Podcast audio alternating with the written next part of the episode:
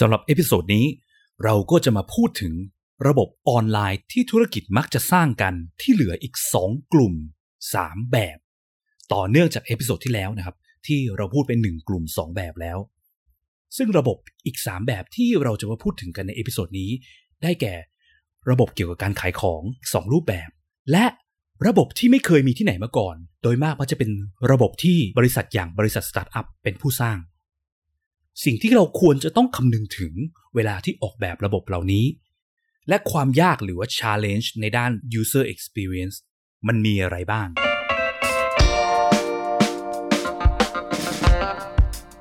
ยินดีต้อนรับเข้าสู่ผักสดพอดแคสต์ รายการที่จะพูดถึงการพัฒนาโปรดักต์ให้ดีที่สุดสำหรับลูกค้าของคุณ เพื่อธุรกิจที่ยั่งยืนกว่าด้วยกระบวนการ user experience design และ research กับผม พิษพิจารณาลัตนาที่คุณ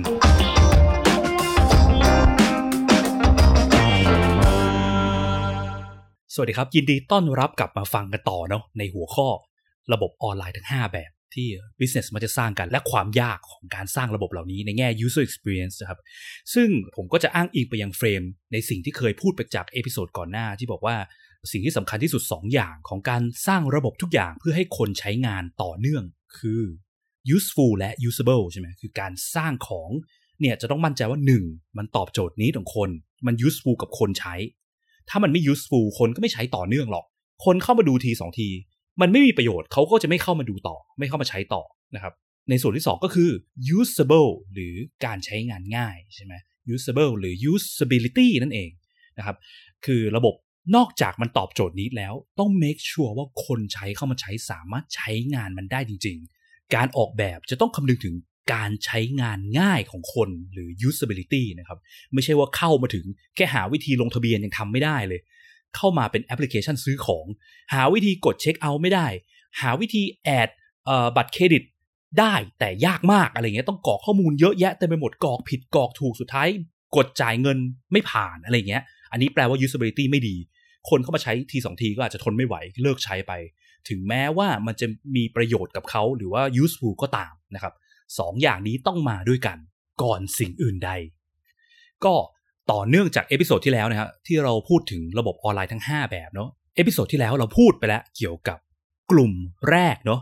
คือระบบเกี่ยวกับระบบงาน หรือพวกเกี่ยวกับ workflow สำหรับไม่ว่าจะเป็นคนภายนอกเป็นลูกค้าข้างนอกเนาะหรือว่าคนภายในก็ตามนะ internal ทั้งสองอย่างนี้มันก็มีความยากแล้วมันก็สำคัญกับธุรกิจไม่แพ้กันนะครับ ก็วันนี้เราจะมาพูดถึงกลุ่มที่ 2 และกลุ่มที่ 3 กันต่อนะครับ กลุ่มที่ 2 มี 2 ตัวก็คือระบบเกี่ยวกับการขายของ กลุ่มที่ 3 มีตัวเดียวคือ ระบบที่สตาร์ทอัพมักจะสร้างกัน ซึ่งอันนี้ขอแยกเป็นเอกเทศ เพราะว่ามันยากเอ่อกลุ่มที่2เนาะเรียกมันว่าระบบขายของแล้วกันสำหรับการขายของโดยตรงเลยคือ ตัวระบบเนี่ยมันไม่ใช่ workflow แล้วมันเป็นระบบเพื่อช่วยให้เราขายขายสินค้าหรือบริการของเราได้ คือ ลูกค้าไม่จำเป็นต้องล็อกอินเข้ามาทำระบบงานอะไรมากมายต่างๆกันานะครับ แต่ว่าลูกค้าเข้ามาเพื่อซื้อของแล้วกันนะครับ ทีนี้ก็จะแบ่งระบบกลุ่มนี้เป็น 2 แบบนะครับ แบบแรกเนี่ยผมเรียกมันว่า information information system แล้วกันนะครับ ระบบที่สร้างขึ้นมาเป็นแค่ information ประมาณว่าเราต้องการโพสต์รายละเอียดเกี่ยวกับธุรกิจเราอะไรเงี้ยนะเพื่อให้คน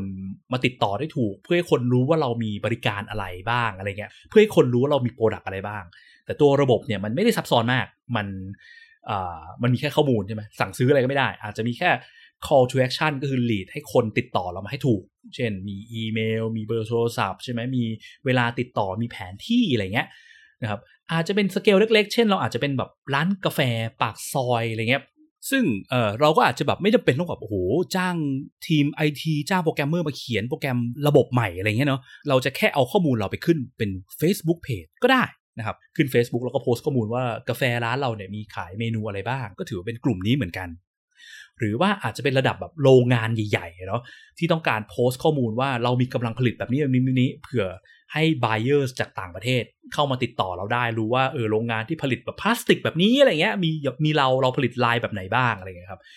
แบบเนี้ยเป็นระบบที่ง่ายที่สุดใน5 5ระบบที่พูดถึงนี้เลยนะครับ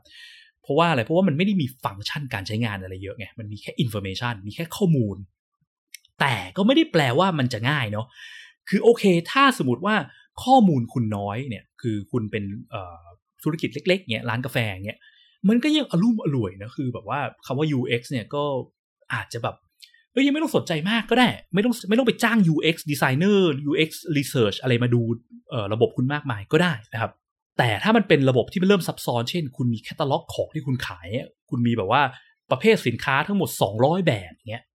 สิ่งสำคัญที่จะเกี่ยวข้องตรงนี้คือ skill ด้าน information design นะครับ คนที่ทำพวก information design หรือ information architecture พวกเนี้ยจะเป็นคนที่ยุ่งเกี่ยวกับการจัดระเบียบข้อมูล เพื่อทำให้ข้อมูลมันอยู่ในรูปแบบที่หาของง่าย ใช้ของง่าย การดีไซน์ชื่อเมนูต่างๆเพื่อให้คนหาของที่เขาต้องการได้อะไรเงี้ย อันนี้สำคัญเนอะเพราะว่า ซึ่งอันเนี้ยมันเป็น subset ของคำว่า usability ทีหนึ่งเนาะ usability คือการใช้งานง่ายใช้งานยากใช่ไหมและตรงเนี้ยสิ่งที่มันจะทำให้ใช้งานง่ายหรือยากหลักๆ ก็คือเรื่องข้อมูลดังนั้นก็ต้องให้คนที่ถนัดทางด้าน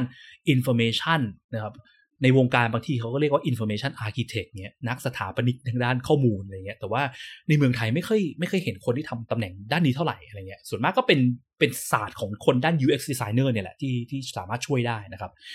แล้วก็ถ้าสมมติว่ายังไม่ได้อยากจ้างอะไรมาก ไม่แน่ใจว่าระบบเราซับซ้อนแค่ไหนเนี่ยอาจจะลองทำเองจัดระเบียบข้อมูลด้วยตัวเองก่อนก็ได้นะครับ ขั้นแรกเริ่มจากการลองเดาก่อนว่า คนเข้ามาในระบบเราเข้ามาในเว็บไซต์เรา คนส่วนมากน่าจะหาข้อมูลในเรื่องอะไรข้อมูลอะไรบ้าง และพยายามจัดข้อมูลให้ข้อมูลที่คนน่าจะหาก่อนเนี่ย มันเด่นชัดสุด มันอยู่บนสุด หรือว่ามันอยู่ในหน้าที่ตื้นที่สุดไม่ต้องกดเข้าไปลึกมากอะไรเงี้ยนะครับ การใช้ชื่อเมนูที่มันเคลียร์อย่างเงี้ยสื่อสารชัดเจน อย่าไปใช้คำแปลกๆ ที่บอกว่าเห็นชื่อเมนูแล้วเดาไม่ได้ว่าข้างในคืออะไรเงี้ยเช่น สมมติว่าเราเป็นแบบอ่าร้านตัดเสื้ออย่างนี้ใช่ไหมแล้วก็อยากจะบอกว่าเรามีเสื้อหลากหลายประเภทนะที่เราตัด แต่พอเข้ามาถึงปุ๊บเจอชื่อเมนูว่าพิเศษ special premium อย่างเงี้ยคนเห็นชื่อเมนูมันเดาไม่ได้ไงอะไรคือ premium อะไรคือ special ใช่ไหมพยายามสื่อสารให้มันชัดเจนไปเลยจะดีกว่า ก็บอกไปเลยว่า เสื้อผู้หญิงที่เป็นชุดกระโปรงอะไรเงี้ย เสื้อผู้หญิงชุดกระโปรงที่ใช้ผ้าแบบพิเศษที่นำเข้าจากอเมริกาอะไรเงี้ยพูดให้ชัดเจนไปเลย อย่าใช้คำสั้นๆ อย่าใช้คำกิ๊บเก๋นะครับ เพราะว่าคำกิ๊บเก๋มันทาให้คนงงได้ง่าย จากนั้นลองทำเทสด้วยตัวเองดูฮะอาจจะลองให้คนรอบตัวก็ได้ หาคนรอบตัวหรือเพื่อนฝูงเราอะไรเงี้ยที่ไม่เคยเข้ามาใช้เว็บไซต์ไม่เคยใช้ระบบนี้ก่อนเนาะมาลองหาของดู ของที่เราคิดว่าลูกค้าส่วนมากเนี่ย น่าจะเข้ามาหาเนาะข้อมูลที่ลูกค้าสนใจลูกค้าน่าจะมาหาเนี่ยเราลองบอกเพื่อนหรือหรือคนรอบตัวที่เราหามาเนี่ยบอกว่าเฮ้ยเนี่ยลองเข้าเว็บไซต์เนี่ยแล้วหาสิ่งเหล่านี้ดูซิแล้วนั่ง observe การหาของของของเพื่อนหรือคนรอบตัวเราเนี่ยว่าหาเจอไหมเจอหรือไม่เจอ เขามีการบ่นด่าอะไรหน้าตาเครียดหงุดหงิดอะไรขนาดไหนไหม ถ้ามันเป็นแบบนั้นน่ะก็แปลว่ามันน่าจะมีปัญหา usability แหละเราอาจจะต้องทำการแก้ไขปรับตรงข้อมูลตรงนี้ดูนะครับ หรือว่าถ้าข้อมูลเรามันเริ่มเยอะมากแล้วเราแบบจนปัญญาจริงๆไม่รู้ว่าจะจัดตั้งชื่อเมนูยังไงจะจัดหมวดหมู่ยังไง เพราะว่าจัดเท่าไหร่ คนก็หาของไม่เจอหรือคนก็เครียดอะไรเงี้ยหรือลูกค้าก็บ่นเข้ามาว่าหาเมนูไม่ได้เงี้ยมันก็อาจจะเป็นสัญญาณว่าเราอาจจะควรจะต้องจ้างคนที่เป็น UX designer ที่รู้เรื่องเกี่ยวกับการจัดระเบียบข้อมูลนะรู้เรื่องเกี่ยวกับ information design เข้ามาช่วยนะครับ ทีนี้ระบบอันนี้คือระบบที่3นะ simple สุด แต่ก็ไม่ simple ซะทีเดียวขึ้นอยู่กับว่าข้อมูลคุณเยอะแค่ไหน ระบบที่ 4 คือระบบที่น่าจะคุ้นเคยกันมากที่สุดนะเนาะคือขายของเหมือนกัน แต่เป็นขายของแบบซื้อขายได้เนาะซื้อได้ขายได้ ก็มีเรนจ์ตั้งแต่แบบว่าหน้าร้านออนไลน์อะไรเงี้ย บางคนก็อาจจะบอกว่าอะไปใช้แค่ s h อ p e e Lazada JD Central อย่างนี้ใช่ไหมไปใช้แพลตฟอร์มขายของของคนอื่น แล้วเราก็ไปเปิดหน้าร้านในระบบเขา ถ้ามันเป็น s h อ p e e Lazada JD พวกเนี้ย การใช้งานง่ายใช้งานยากของการซื้อขายของเนี่ยมันก็จะขึ้นอยู่กับตัวระบบของเขาและตัวแพลตฟอร์มของเขาแล้วเราทำอะไรกับเขามากไม่ได้เนาะแต่ว่าข้อเดียนี้คือว่าคนส่วนมากใช้ระบบพวกนี้เยอะดังนั้นคนคุ้นเคยกับการใช้งานในระดับหนึ่งแล้วนะครับแปลว่าอะไรแปลว่า usability ถึงมันจะมีจุดที่มันใช้งานยากใช้งานง่ายอะไรเงี้ยแต่ว่าอย่างน้อยคนคุ้นเคยกับมัน แปลว่าคนเรียนรู้การใช้งานไปในระดับหนึ่งแล้วดังนั้นเราไม่ต้องสนใจเรื่อง usability มากก็ได้แหละ แต่นั่นคือ usability ในแง่การสั่งของเนาะการใช้ฟังก์ชันฟิลเตอร์ต่างๆนานาแต่ก็อย่าลืมไปนะครับว่า ถ้าสินค้าในเว็บไซต์หรือในร้านของเราเนี่ยมันเยอะ มันก็จะกลับไปเหมือนแบบเมื่อกี้แบบที่ 3 เนี่ยก็คือว่าเราก็อาจจะมีปัญหาเรื่อง information ได้เหมือนกัน การจัดหมวดหมู่ของการตั้งชื่อของให้คนหาของที่ต้องการได้ก็สำคัญเหมือนกัน ซึ่งตรงนี้ก็ต้องพึ่งพาทีมงานเราเป็นหลักเนาะพยายาม ลองกลับมาดูกลับมาเช็คกลับมาอ่านรายละเอียดของสินค้าของการตั้งชื่อหมวดหมู่ของเราอะให้มันชัดเจนนะครับ แต่ถ้าสมมติว่าเราเป็นคนที่แบบสร้างหน้าร้านสร้างช็อปออนไลน์ของเราขึ้นมาเองนะครับ เช่นเราเป็นระบบเว็บไซต์ที่แบบว่าสั่งอาหารออนไลน์ได้ของร้านเราเงี้ยเป็นแบบสั่งแล้ว Delivery ได้อีกเงี้ยเราสร้างพวกระบบเช็คเอาท์มี shopping cart อะไรขึ้นมาเงี้ยอันเนี้ยเริ่มยากแหละ คือนอกเหนือจากการที่ว่าเราต้องโฟกัสเป็น flow เรื่อง usability การใช้งานว่าง่ายยากแค่ไหนยังไง คนสามารถซื้อของได้จริง ๆ ไหมแล้วเนี่ยนะฮะ information ก็สำคัญเนาะการจัดวาง information การตั้งชื่อเมนูต่างๆ คนหา product สินค้าที่เราต้องการเจอไหมเนี่ยสำคัญมากนะครับ เพราะว่ามันจะเป็นอะไรที่แย่มากเลยเนะถ้าเกิดสมมติว่าระบบที่เราสร้างมาเนี่ยคือมันใช้งานยาก แต่ว่าเราเนี่ยไปทำงานทางด้าน marketing เต็มที่เลยคือ บอกว่าโอ้โหทำโฆษณายิง ad ยิงอะไร คนสนใจอยากจะซื้อเอ้ยร้านเนี้ยอาหารน่ากินมากเลยอะเมนูอาหารเพียบเลย ขายอาหารบอกว่าขนม 40 แบบอย่างเงี้ย คนกดเข้ามา แต่คนหาวิธีซื้อของไม่ได้ หรือคนหาวิธี login ไม่ได้ หรือคนหาวิธีในการสมัครสมาชิกไม่ได้อะไรเงี้ยนะครับ อันเนี้ยน่าเสียดายมากๆ นะครับดังนั้นนอกเหนือจากงานทางด้าน marketing คือการสร้าง want ให้คนอยากเข้ามาซื้อของกับเราดีแล้วเนี่ยการโฟกัสเป็นเรื่อง usability ก็สำคัญมากเหมือนกันเนาะ make sure ว่าคนสามารถใช้มันได้นะครับ ส่วนระบบสุดท้ายเนี่ยก็คือระบบ startup กลุ่มนี้มีระบบเดียวเลย สร้างสตาร์ทอัพนะครับสตาร์ทอัพเนี่ยเป็นอะไรที่แบบ challenge สูงมาก เพราะว่าอะไรเพราะว่าถ้าย้อนกลับไปที่เฟรมที่พูดไปในทีแรกแล้ว สร้างของให้คนใช้งานอย่างน้อยก็ต้องมี useful กับ usable ระบบที่ผ่านมา 3-4 ระบบที่ผ่านมาเนี่ยหลักๆเนี่ย challenge หรือความยากเนี่ยมันอยู่เรื่อง usable เรื่อง usability เรื่องความใช้งานง่ายยาก แต่เรื่อง useful เนี่ยมันยังโอเค เพราะว่าอะไรเพราะว่าระบบที่ผ่านมาเนี่ยมันพูดถึง needs ที่มันมีอยู่แล้วอะคือ คือมันเป็นอะไรที่เราแค่เปลี่ยนสิ่งที่คนทำอยู่แล้วจากออฟไลน์มาเป็นออนไลน์ แต่พอเป็นสตาร์ทอัพเนี่ยมันเป็นระบบที่มีความซับซ้อนมากคือ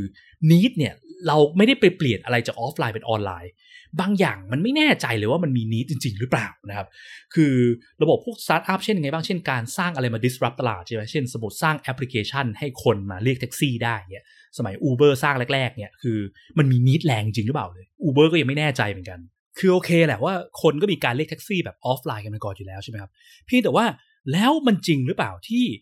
การที่อยู่ดีๆ ให้คนแทนที่จะไปยืนรอแท็กซี่ริมถนน กลับต้องมาเปิดแอป แล้วมานั่งกดเรียกแท็กซี่ แล้วก็ต้องปักหมุดไปก่อนว่าเราจะเดินทางไปที่ไหนอะไรเงี้ย มันแอบเป็นอะไรที่มันไม่ได้เหมือนเดิมนะมันเปลี่ยน behavior เปลี่ยนขั้นตอนกระบวนการทำงานไปโดยสิ้นเชิง และสร้างระบบใหม่มาเนี่ยมันไม่ได้มาแทนที่ของเดิมเนาะคนก็ยังเรียกแท็กซี่อยู่บนถนนได้เหมือนเดิมอยู่ดี คือถ้าของใหม่มาเนี่ย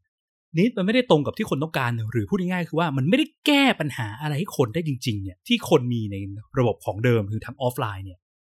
คนก็มีโอกาสไม่ใช้สูงแล้วหันไปใช้ออฟไลน์เหมือนเดิม มันมีความน่ากลัวและความเสี่ยงในการสร้าง product เหล่านี้อยู่เยอะนะครับหรือว่าอย่าง Airbnb ใช่ไหมสร้างระบบให้คนมาปล่อยเช่าคอนโด เราให้ใครก็ไม่รู้เข้ามานอนได้เนี่ยคนมี need นี้จริงหรือเปล่า challenge เนอะมันน่ากลัวมาก พวกระบบ marketplace อะไรเงี้ย สมมติว่าเราอยู่ในอุตสาหกรรมหรืออินดัสทรีที่ที่มันเฉพาะทางมากๆ เช่น อาจจะเป็นอุตสาหกรรมทางด้านการซื้อขายวัสดุก่อสร้างเงี้ย ถามว่าคนจะอยากมีระบบมาซื้อขายอุปกรณ์ก่อสร้างด้วยตัวเองกันได้ไหมอะไรเงี้ย มันก็จะมีความแบบน่ากลัวนะซับซ้อนเงี้ย จริงเปล่าวะคนมีนี่เรื่องนี้จริงเปล่าอันนี้ยากนะครับ พอมันยากเนี่ยแปลว่าอะไรแปลว่า UX process ต้อง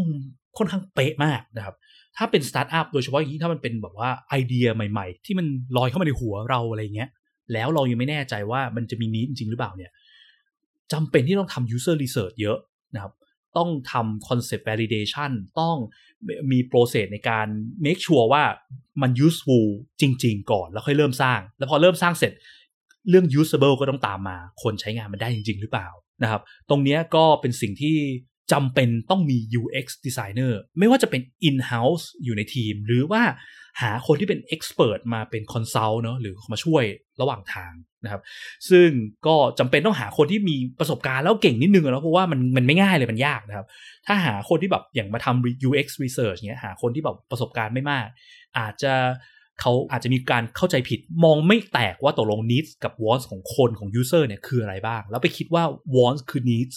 แล้วก็สร้าง Product ไปเลย แล้วสุดท้ายก็จะไม่มีคนใช้เพราะมันไม่ตอบโจทย์ needs หรือใน episode ที่พูดถึงเรื่อง wants กับ needs ใช่ไหมความต้องการของลูกค้าอาจจะไม่ใช่ความต้องการของลูกค้าก็ได้ เรื่องนี้สำคัญมากคือมันเป็นสาเหตุอันดับหนึ่งของโลกที่ทำให้สตาร์ทอัพในโลกเจ๊งนะครับ no market needs คือสาเหตุ 40กว่าเปอร์เซ็นต์ที่สตาร์ทอัพในโลกเจ๊งที่เขาทำ research มา มันเลยน่ากลัวมากมันมีความยากมันอยู่นะครับ ซึ่งถ้าสมมติว่าใครสนใจแล้วต้องการคำปรึกษาอะไรเงี้ยก็สามารถติดต่อมาที่บริษัทผมได้นะ Praxis Design อันนี้แอบขายของนิดนึงเนาะแต่ว่าก็อันนี้มันเป็นงานที่เราทำโดยตรงเลย คือสำหรับคนที่สร้างระบบต่างๆนานาแล้วไม่แน่ใจว่าระบบที่สร้างมาเนี่ยมันจะมีนิดจริงหรือเปล่า มันจะมี useful หรือเปล่า หรือมัน usable หรือเปล่านะครับคือคนใช้งานมันได้จริง ๆ หรือเปล่า เพราะว่าเราก็จะมีโปรเซสที่เราทำอยู่เช่นแบบการทำ usability test อะไรต่างๆนานาอย่างเงี้ยนะครับก็ติดต่อมาคุยกันก่อนได้ ถ้าสมมติอยากรู้หรืออยากขอคำปรึกษาคร่าวๆก่อนว่า เอ้ยจำเป็นต้องทำพวก UX process หรือเปล่า เพราะว่าลูกค้าที่ผ่านมาก็ไม่จำเป็นว่าทุกคนต้องทำ UX process เนาะ บางอย่างทำเองก็ได้ ถ้าระบบมันไม่ซับซ้อนมาก แต่ถ้าระบบมันซับซ้อนมากอันนี้อันนี้ผมว่าอาจจะต้องรีบแก้ไขปัญหารีบลง UX process ก่อน ไม่งั้นมันจะกระทบแล้วเกิดคอสที่บริษัทเสียไปได้เยอะ หรือว่าเสียลูกค้าได้เยอะเหมือนกันนะครับ แล้วก็สุดท้ายนี้ในการทำพวกระบบพวกนี้ก็อย่าลืมว่า มันไม่ง่ายเนาะระบบออนไลน์ เคยพูดไว้ใน episode แรกๆ คือบอกว่าเวลาที่เราทำระบบออนไลน์ มันยากกว่าระบบออฟไลน์เพราะว่าเวลาที่มันเป็นระบบออฟไลน์เนี่ยมันเป็น interaction แบบหนึ่งต่อหนึ่งเนาะคือ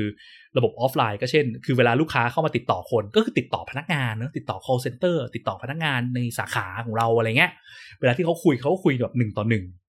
แต่พอวันดีคืนดีมันกลายเป็นระบบออนไลน์เนี่ยมันเป็นระบบที่แบบ ระบบเดียวติดต่อกับคนหลักสิบหลักร้อยหลักพัน หลักแสนหลักล้านเงี้ยดังนั้นมันต้อง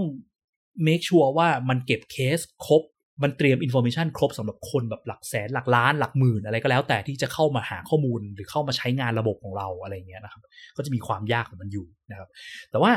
ก็มันเป็นวิธีที่จะทำให้เราสเกลนะเพิ่มขนาดองค์กร เพิ่มขนาดธุรกิจทำให้ธุรกิจของเราโตได้ โดยเฉพาะอย่างยิ่งในยุคทุกวันนี้เนาะที่คนไม่สามารถออกไปมีออฟไลน์ interaction กับร้านค้าได้ในสถานการณ์โควิดอะไรเงี้ยออนไลน์สำคัญมาก แต่ก็ต้องอย่าลืมนะครับ ความยากและ challenge ทางด้าน UX ที่ที่เราอย่าทิ้งมันไป เพราะว่าถ้าเราทิ้งมันเราลืมมัน มันก็จะกระทบกับธุรกิจเราได้มหาศาลเหมือนกันนะครับ สุดท้ายนี้ถ้าพอดแคสต์นี้ useful กับคุณนะครับ อย่าลืมกดปุ่ม follow ในช่องทางที่คุณฟัง เพื่อที่จะได้ไม่พลาดเวลาที่เรามี episode ใหม่ๆนะครับ แล้วพบกันใหม่ใน episode ถัดไปครับ สวัสดีครับ